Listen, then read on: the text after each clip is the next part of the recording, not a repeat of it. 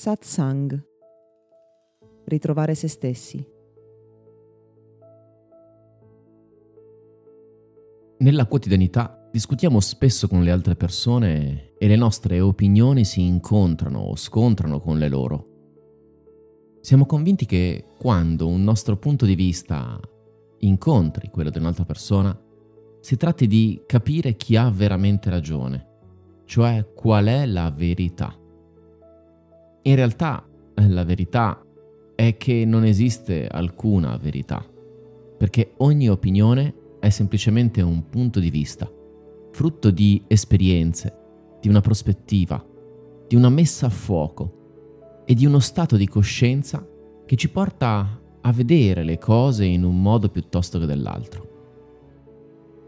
Dovremmo purtroppo accettare che non esiste una realtà oggettiva e che quindi non esiste realmente una persona che abbia ragione o torto. Ognuno, in funzione delle proprie esperienze, interiorizza una sensazione di verità.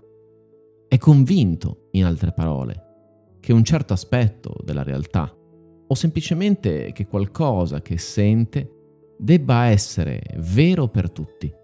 Ma non è così.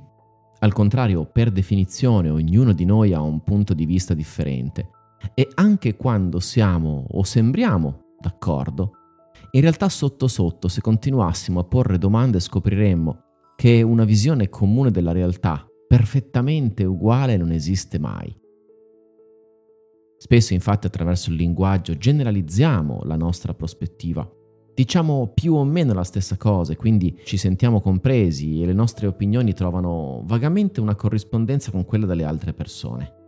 Ma la verità oggettiva ogni volta che esprimiamo un giudizio, usiamo un aggettivo, descriviamo qualcosa come più o meno opportuno, bene o male, giusto o sbagliato, è sempre un'opinione quella che manifestiamo, che non corrisponde assolutamente ad alcuna verità. Quando all'interno di una coppia, ad esempio, di partner o di amici, si esprime o si assumono posizioni nettamente opposte l'una all'altra, a volte sembra non esserci alcun punto di incontro, alcuna possibilità di andare d'accordo con l'altra persona.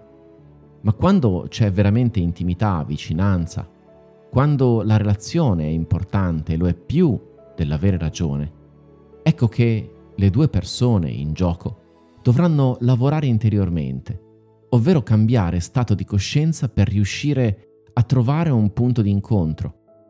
Sarà l'empatia a creare una connessione più profonda che consenta all'uno di sentire ciò che sente l'altro e quindi di comprenderne la realtà.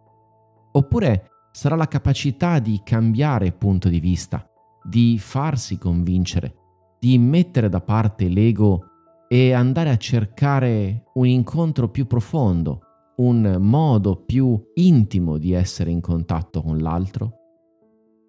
Vi sono situazioni, come mi viene in mente l'esempio di una coppia, all'interno della quale una persona voglia avere un figlio e l'altro assolutamente no. A volte ci sono situazioni nelle quali l'unico modo per incontrare l'altro è un'evoluzione personale, una trasformazione profonda, un cambio radicale di coscienza. Soprattutto quando vi sono visioni così differenti o bisogni opposti.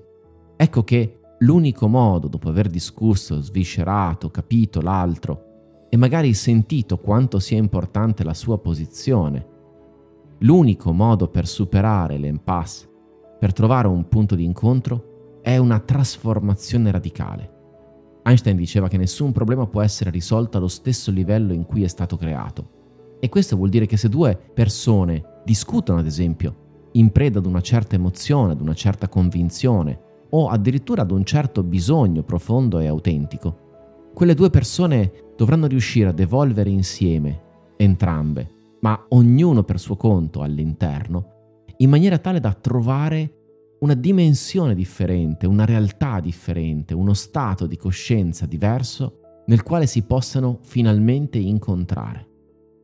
E soprattutto quando sembra che non esista modo per incontrarsi con l'altra persona, ci troviamo in realtà davanti a una possibilità di crescita e trasformazione straordinaria che potrà passare per l'empatia, per il cambiare idea, oppure per cambiare interiormente, per sentirci diversamente e scoprire che quella distanza che dovevamo colmare con l'altra persona forse, forse, non era così tanta e che sotto sotto la nostra certezza, la nostra convinzione o la nostra visione della realtà poteva cambiare più facilmente di quanto non credevamo.